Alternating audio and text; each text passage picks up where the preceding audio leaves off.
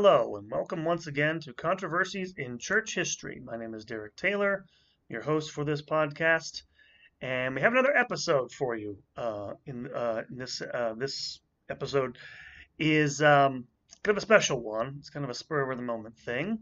Uh, I'm calling it Mass of the Ages and Conspiracy Theories, and it's uh, concerns something. It concerns a film that just came out. Um, if you've uh, if you've not seen it, um, called Mass of the Ages Part 2. If you don't know, if you're traditionalist, you probably know what this is. It's a filmmaker, his name's Cameron O'Hearn, who's made, wanted to make a series of films about the classical Roman Rite, the Old Liturgy, and uh, the Latin Mass in the vernacular, uh, as it's sometimes called. Uh, the first one came out last year. Um, and uh, it was basically about how people have rediscovered the old Latin Mass and why they love it so much, all those other sorts of things. The second um, film in this series he's making just came out. It's available for free on YouTube. If you haven't seen it, you should go see it. Uh, I support this project, by the way. Um, literally, the first the first film I actually donated money to. I think I, I think I actually donated so much I got a, I think I have a I think I got a credit as a producer or something like that. If you look at the end of the first film, I think maybe not. I did contribute a decent amount, a, a small amount of money to that project, so I'm a supporter of this. However, uh, there's one thing in the second in the second film you should definitely watch as well, Mass of the Ages Part Two. The first film focused on why people are, are being drawn to the old liturgy. The second part talks about why um, talks about the liturgical reforms of the 1960s. And you should definitely see it. It distills about as well as you can, I think, in an hour, how, many, how long the film was, hour and a half film, what took place in the 1960s for a popular audience. Um, it took me years of reading to, to catch up on what actually went on in the 1960s with regards to the liturgy.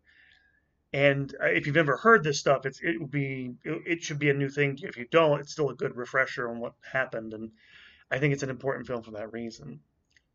However, however, I had one problem with the film, and this is what this episode this episode's about, and why I wanted to do it. And it has to do with history because, and particularly history and conspiracy theories because I, I, sometimes, again, this is one of the accusations against sometimes traditionalists. They tend to, you know, think and speak and talk in a conspiratorial manner.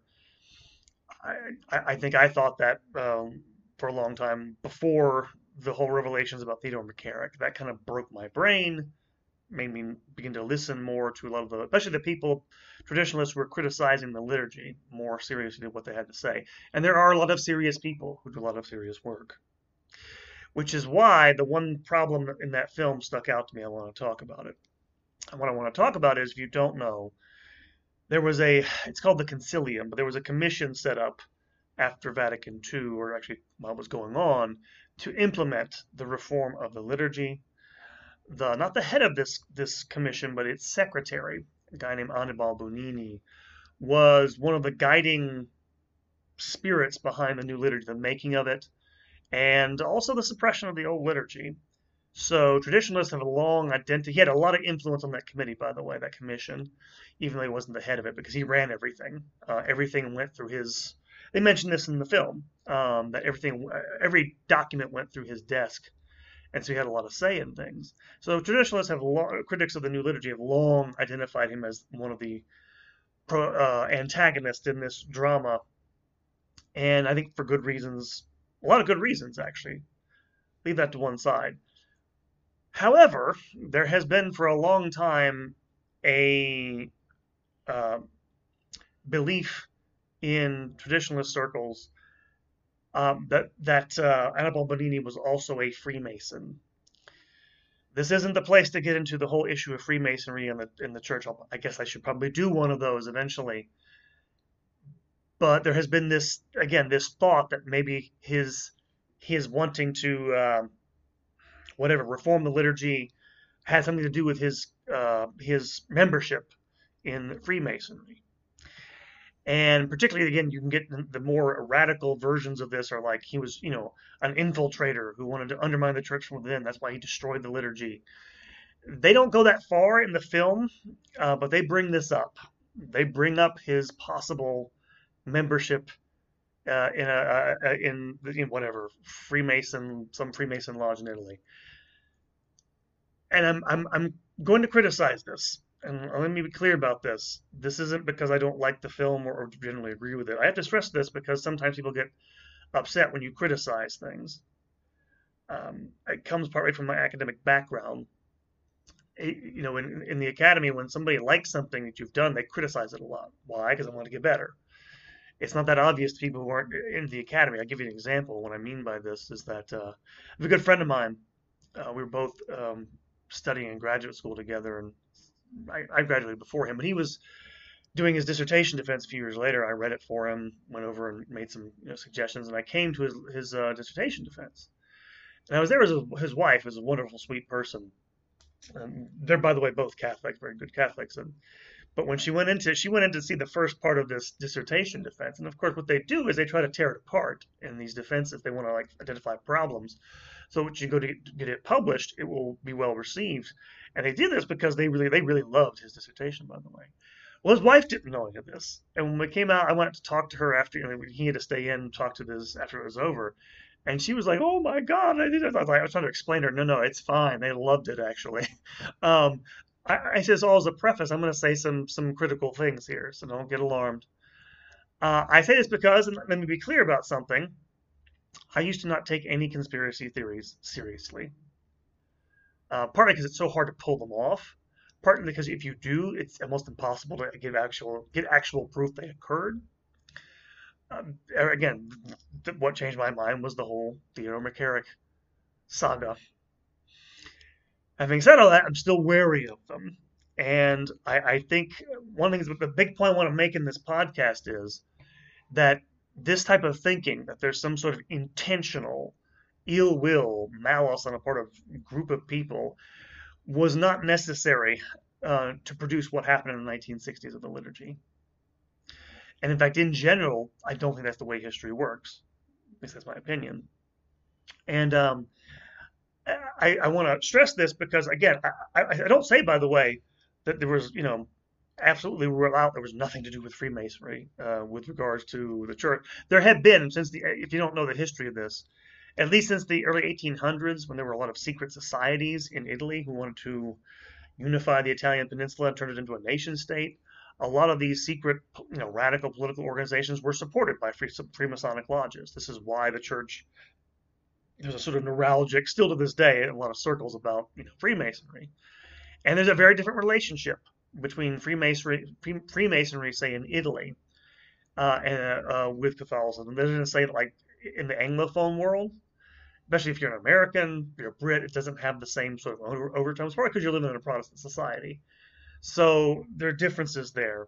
I'm not going to say there's never been uh, issues with Freemasonry in the church. That would be totally wrong.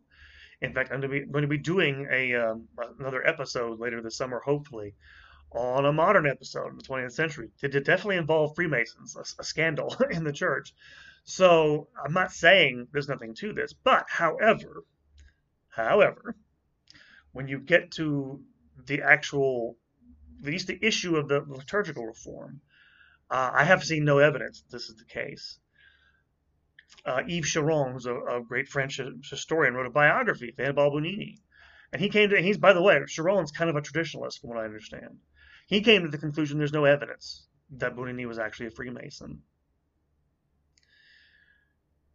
And again, I'm mentioning all this for a couple of reasons. Uh, one is that I want people to watch the film and take their argument seriously. And I think when you, again, they didn't go full Freemason conspiracy.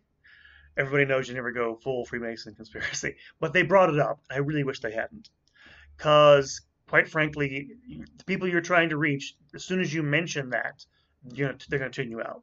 Like, you're kooks, can't take this even people might be sympathetic otherwise. This is why I'm so intent on this. But this is the teaching element here. Uh, there's also something about the way history works that it's rarely ever the result. Um, at least major changes to my way of thinking are the result of, you know, some intentional design on the plan of people like, you know, Annibale Bugnini and police like that.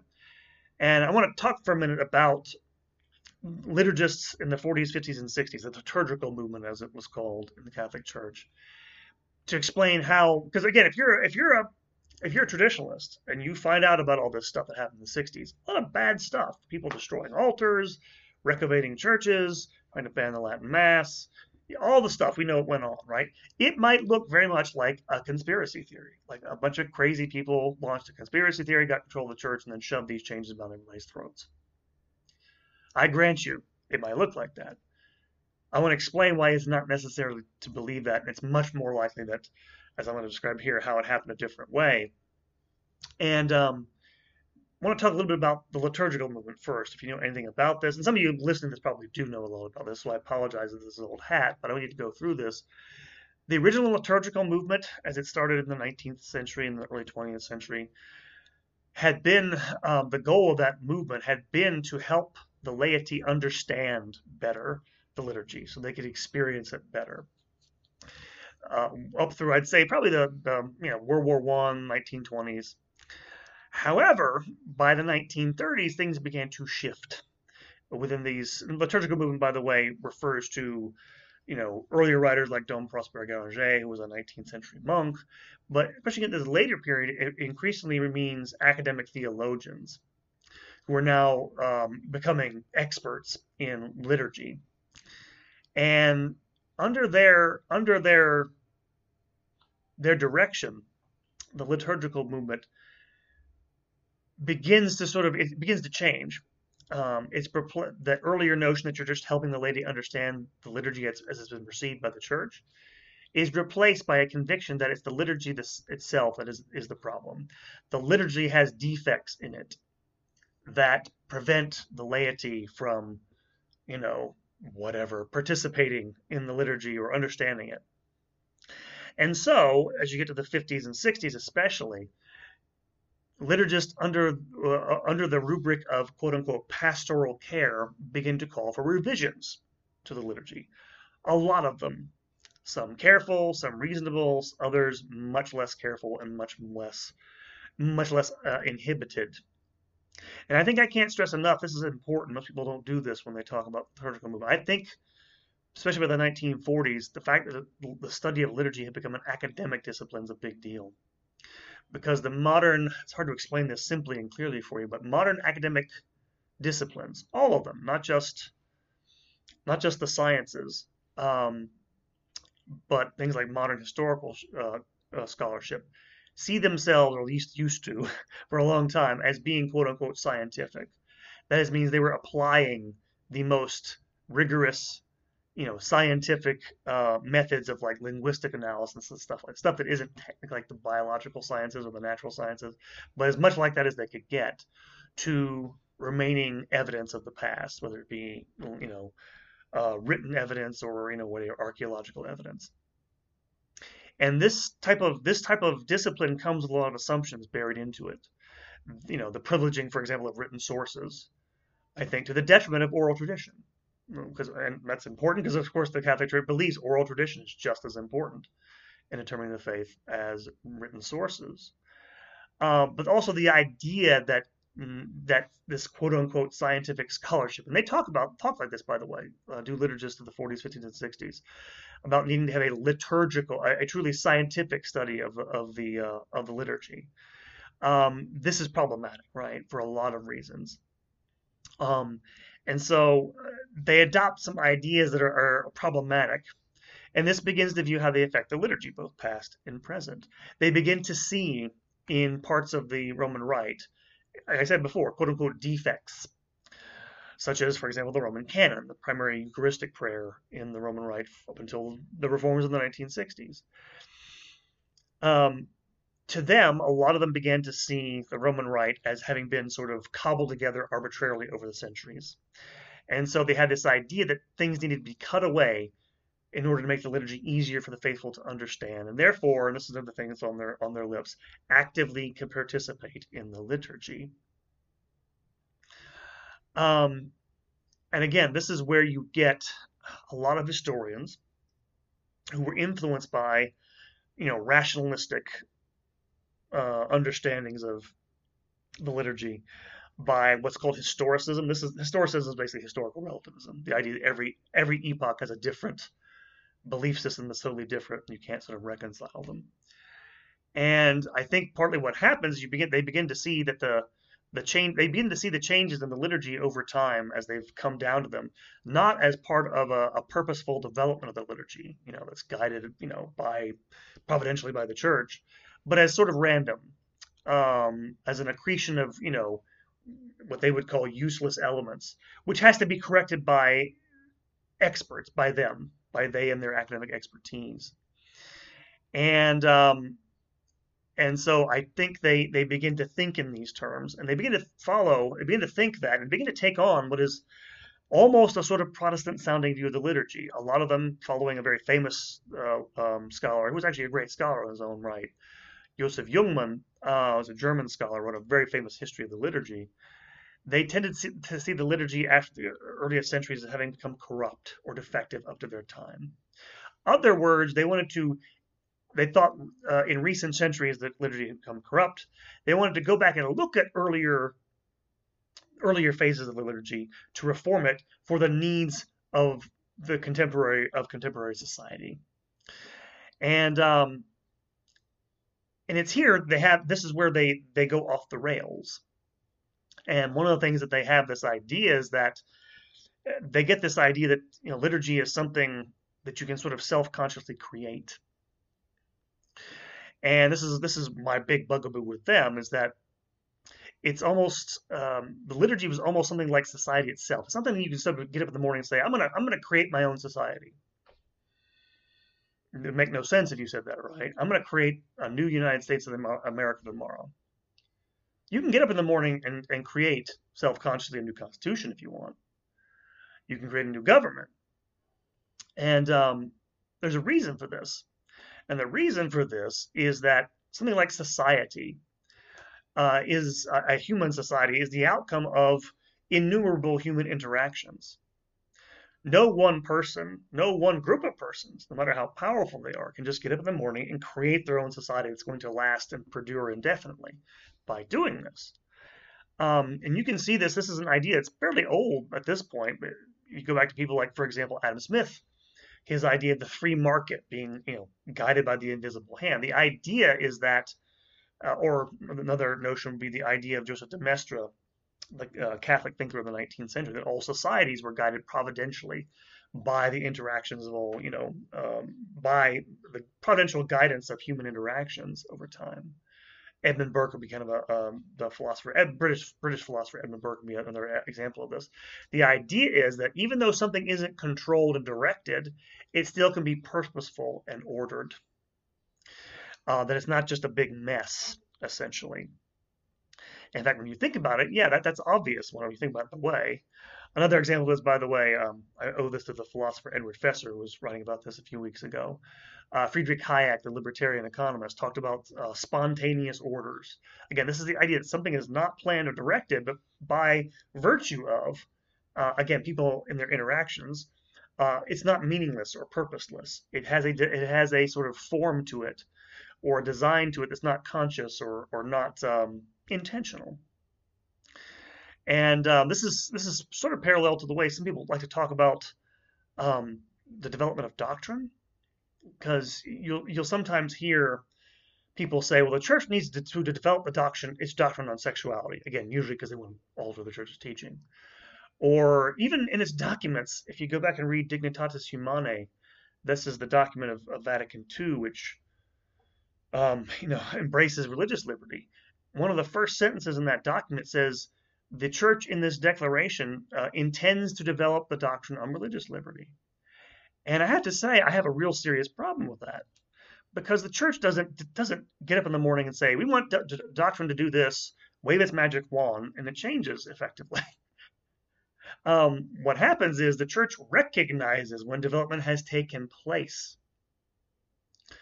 This was basically that was, as far as I understand it, was basically uh, John Henry Newman's idea not that the church had this bureaucratic, divine bureaucratic authority to go changing doctrine willy nilly. And I think a similar idea got into the heads, I know it got into the heads of liturgists before Vatican II. And so, in other words, what happens is you have all these liturgists before the council. They're meeting in liturgical conferences all over the place. They'll come from similar backgrounds. They'll have similar academic training at that point. What you have people basically all they basically are all unanimous in their agreement on these things. Like, and I can I can attest this from the secular academy. Um, a lot of this, a lot of academic uh, scholarship is is can be an echo chamber, and people just heard the same stuff all the time, and there was no serious pushback against it within among these academic liturgists, and so nobody intentionally set about to say there's no there's no mustache twirling villains who got up in the eh, who got together in the 1950s and said let's ruin the church's liturgy they just all adopted a lot of really, really dubious ideas about the liturgy. And this is the other thing, they pushed the church to try to make changes. I, I should mention this as well, though, because you'll read works by the, I'll, I'll cite some in a second, you read works by these liturgists. um, and they'll say things like there's a book, uh, a guy named uh, H.A. Reinhold wrote a book called Bringing the Masses to the People in 1960.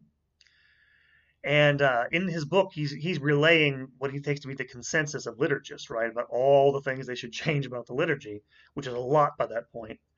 But he'll always he'll go through all uh, he'll go through each part of the liturgy, right? And He'll talk about uh, this needs to be changed. This was the agreement among scholars at this conference that this should be changed. But then he'll go he'll end almost all these discussions by saying almost none of these things will change. The reason why is these liturgists knew how conservative Rome was about making changes to the liturgy up to that point. They're calling for a lot of these changes prior to the council because they don't think Rome's going to accept hardly any of it. And they say this openly, like we, we're pushing for all this so we can get a couple of things here and there. Um, and um, and they also, by the way, are aware that nobody, the people at large, the laity are not calling for these changes at all either. They know that. This is largely an elite, uh, an elite phenomenon. And what happens is in the council is that, you know, and this sort of begins in John the 23rd, but I don't think it would have gone nearly as far if he'd lived longer. But they find in Paul VI someone who is basically on their side. And I think, I don't know this for a fact, I think to their shock, he basically gave them everything they wanted and more. And once that door was open, they just kept pushing and uh, and by the time Rome and Paul VI realized this was going really badly, it was too late to sort of close the door on it. That's all that really requires for the things to have taken place in the 1960s.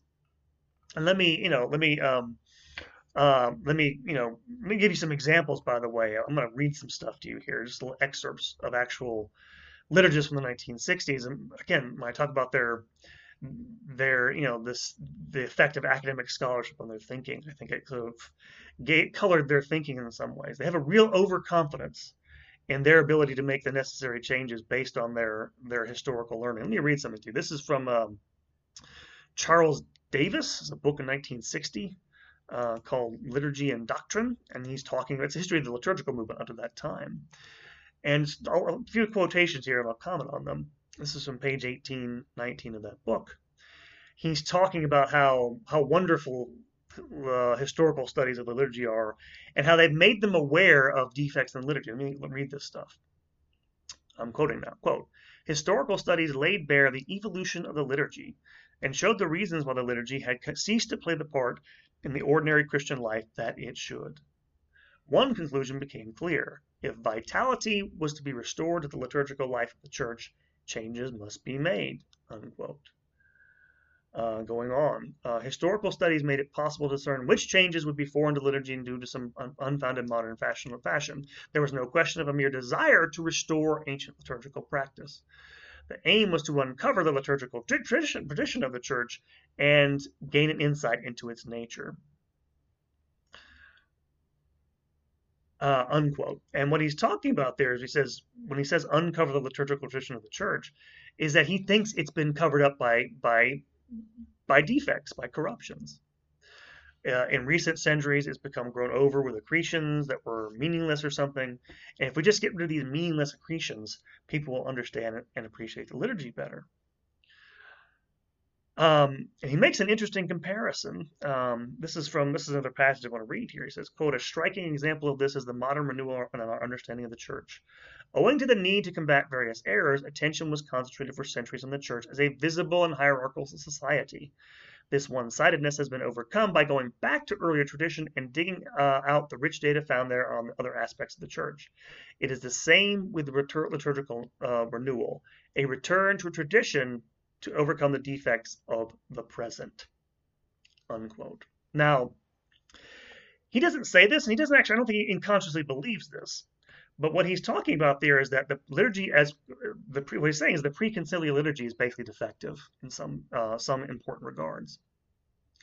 Now, again, you can you can say that you, you know that's not necessarily. Uh, I'm not saying that's uh, you know that's not necessarily a heretical or whatever uh, out of bounds statement to make, but it's a real dangerous one because it gets the idea that well the liturgy is just it's so overgrown that it's just it's not something worthy of reverence and I think these people embrace these ideas because they badly wanted to.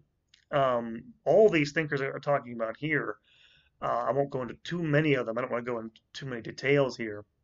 They had these ideas that um, they had this idea of a pristine liturgy in their minds, right? Um, the idea of a perfect liturgy.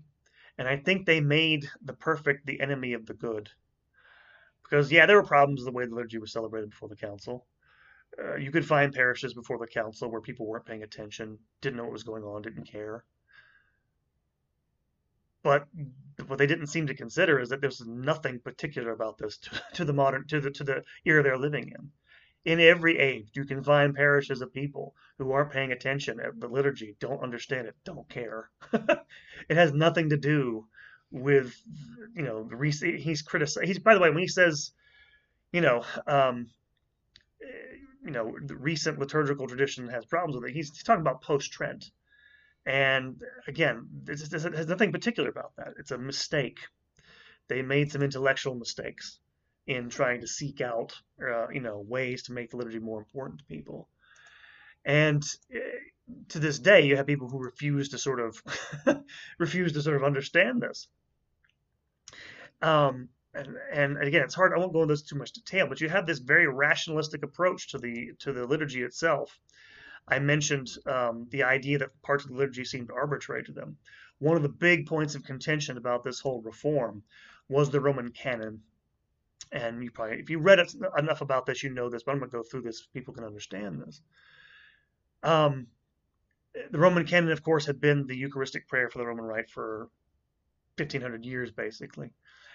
Um, by the 1950s, you had liturgists uh, throughout Europe and the United States who began to see it as being defective. Why? For several reasons. One, um, one critique was that the parts of the Roman canon, the various sections of the prayers, didn't flow logically enough. They didn't look as they weren't as uh, I guess in their sense didn't make sense. You know, like you're reading, uh, they didn't make a logical sequence, I guess, or something like that. But this is a, a critique you hear a lot it's illogical, doesn't make sense. Which, uh, again, this is a very rationalistic approach to liturgy.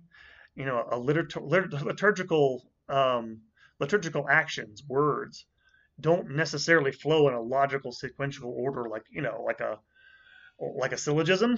Uh, I wonder if there isn't, by the way, some some uh, detrimental influence here from scholasticism because they they tend to over conceptualize things um, liturgy, you know, tends to speak in symbolic terms, at least used to, uh, even in Latin. And I think they just they got this these ideas in their head that kind of colored uh, some with some dubious assumptions, stuff like this. But they also just made out and out errors of scholarship. One of which is they thought the Roman canon was defective because it didn't look like Eastern liturgies, Byzantine liturgies. Um, their Eucharistic prayers all contain what's called an anaphora. And an anaphora is a prayer that calls down the Holy Spirit and asks the Holy Spirit to transform the bread and the wine into the body and blood of Christ. If you listen to the Roman canon, all it basically says it asks, uh, ask God the Father to accept these gifts as if they are the body and blood of Christ. And a lot of people back then thought that these Eastern liturgies were much older than the Roman one. They thought they went back to an earlier period because they all had they all had this. The the anaphora is not the right term. The epiclesis is the prayer that has to call down the Holy Spirit.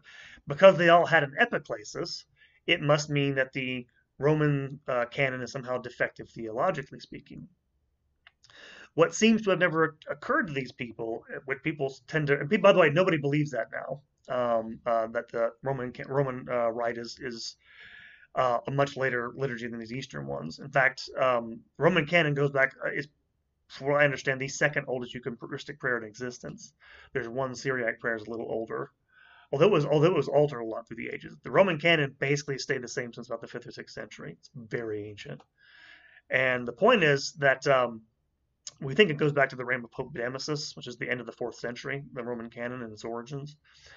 And um,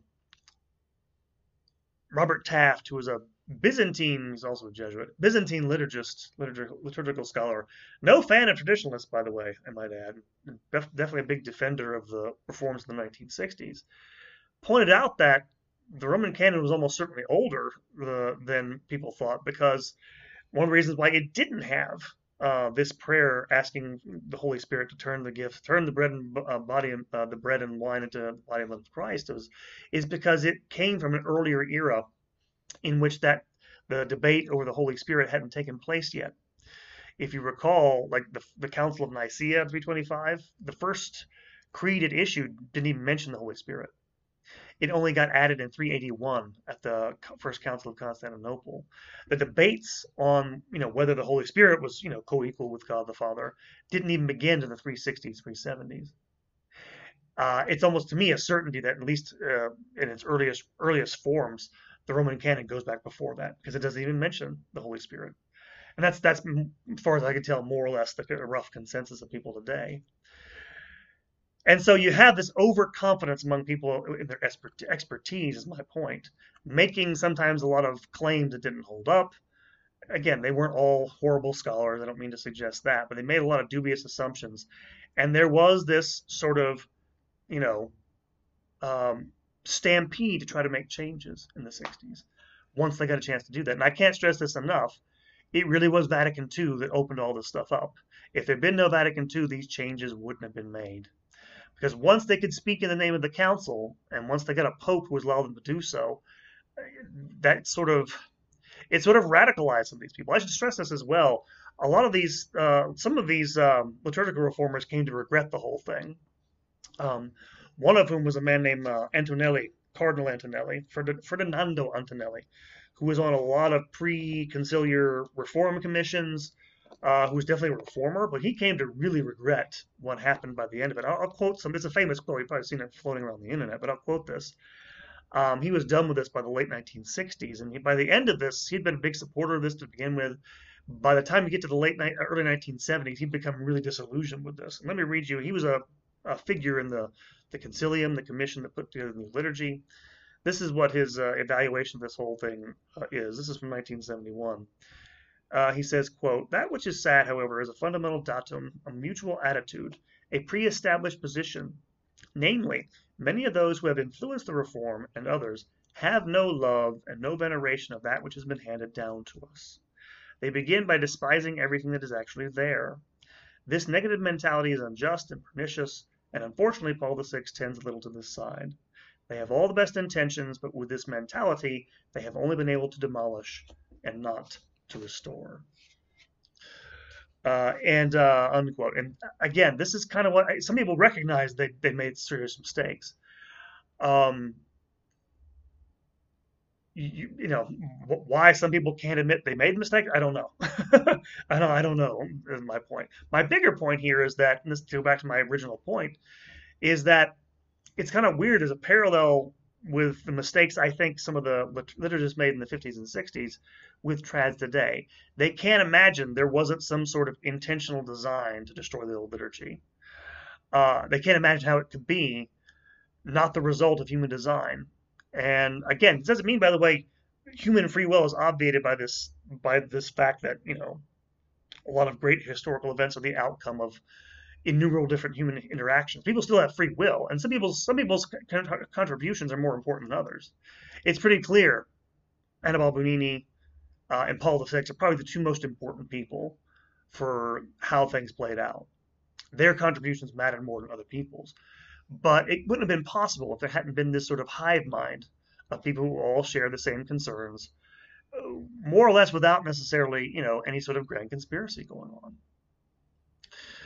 Um, and again, I mentioned this before. I think the the the council itself radicalized some people who were for you know only uh, uh, you know conservative changes, a few changes here and there. Probably thought, oh my God, we can actually reshape everything now. It probably went to their heads. Usually does when you get into this sort of you know um, chaotic events like that. And as I mentioned before, by the time Rome did, by the way, try to stop things eventually, way too late, way too late. I think by I think the first document they issued correcting abuses was like 1967. Already too late. Uh, the door had already been opened, and they simply uh, it was so widespread they couldn't stop it.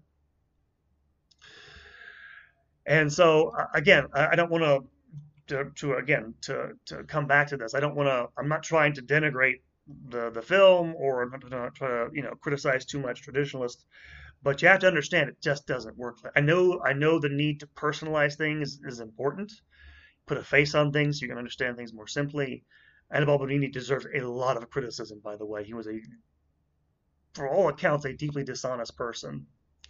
But even he, and again, Yves Chiron's biography makes this clear. He did this with what I could say is like the best of intentions. He did really want the liturgy to flourish. He did want people to understand it but they just got these ideas in their head that just were just wrong. And you know, I, I think probably if you're looking for a conspiracy theory that might be true, it might be, um, you know, why why the liturgy was then the new liturgy was then imposed on the entire church, and the old one, uh, at least they attempted to get rid of it. Because um, I think once you have, and this goes with the council itself, right? What I'm saying about the liturgy is a proxy for the whole debate on Vatican II. It doesn't require some sort of intentional conspiracy. It just doesn't. Now, once it gets going, however, things change a little bit because I think what happened following the council is clearly people who didn't have good intentions, who just wanted to, you know, undermine church teaching and stuff like this, have been using the whole event of that of that uh, of the council and its aftermath as an excuse to push for things that are incompatible with the Catholic faith. That's that's not even a conspiracy. We know that's true. We have evidence of that now uh, in the reign of uh, Pope Francis. Um, but even even the even the the way it came out of with the imposing the liturgy on the whole new liturgy on the whole church and destroying the old one doesn't necessarily require a conspiracy. Why? Because you have to understand something. Um, you know the defenders of the new liturgy you know if you if they admit that like from the beginning there were problems with the reform that means that everything else now has been undermined they've done. And once you admit that uh, at the at its root there were problems that means everything else comes in for criticism. That means they're basically to blame for all these bad things that happened. Um, you know how um, probably maybe you don't know um, World War One uh, when the Germans invaded Belgium uh, trying to get to France and knock out France. That was their plan, and Germany was in World War One to knock out the, the French by taking, attacking it through Belgium and taking Paris quickly. Well, the French defeated them at the Battle of the Marne in 1914, and at that point their strategy was done. There was no way they could win the war, and yet they kept on fighting anyway. Why? Because the Germans knew they had started it, and they'd be held accountable if they if they lost the war. So they kept fighting to the bitter end uh, hoping the, uh, to exhaust the other side and avoid taking responsibility for their actions. And I think for a lot of people, if you're wondering why people still to this day, again, we're not even talking here, by the way, it's not a matter of, it is not a matter of infallibility or even the indefectibility of the church. These reforms were not on that level. But I think some people just don't want to admit they're responsible for doing something that was really bad um, again, I had my say in my, my series on traditionalism. I think the effects of the liturgical reform in the 60s and 70s were, were terrible. you can say things have gotten better since then, but it doesn't make up for what happened then. Uh, it was a net loss, to put it in those terms. Uh, and so, yeah, my only point here is that, again, a lot of things that look like a conspiracy in history sometimes are just the outcomes uh, of you know vast numbers of human interactions, which is another way of saying, by the way, that e- the, things like this, as awful as they are, are the mysterious outcome of God's providence what allows this to happen. So uh, we don't. Again, this doesn't. I, I should say, um, hey, if I see evidence that Annibale Bugnini was a Freemason, if there was some sort of, you know, document where like he's, you know, corresponding with the whatever Masonic lodge in Rome about this, I'll change my mind. That's how history works. You see evidence, you change mind. Um, when there's no evidence for something, you shouldn't go around. This is why I'm criticizing that film. You shouldn't bring it up. It just doesn't do the cause any good, in my opinion. So anyway, I just want to talk about that briefly, get that out there, use that as sort of like a teaching moment to explain to you why you shouldn't always jump to those conclusions, even though we live in a time when, yeah, you have reasons to jump to conclusions about a lot of things, um, and yet still is more or less the same outcome. So anyway, I hope that wasn't too inside baseball or boring or anything, but I did want to talk about that and and just as a general um, point about the way history often works, that it doesn't necessarily require those things. So hope you guys, if you hope you if you like this, um, you know, please as always uh, go to the you know subscribe to the podcast on whatever platform you choose. Um, subscribe on YouTube, it's up there. Like their Facebook page. Go visit our website. Uh, have some new stuff coming. Um, hopefully another article. Um, I'm going to send another article to Crisis anyway. We'll see how that goes soon enough. Uh, also, new episodes will be coming. At least one next week, I think. A new one. So look out for that. It should be a fun one, by the way. It's a little more fun than this. Controversial, but not necessarily as heavy or deep. So look out for that. And once again, thank you all you guys for listening who listen to the podcast. I very much appreciate it. I uh, hope you guys uh, have a great weekend. Uh, God bless you all, and you'll be hearing from me soon. Take care.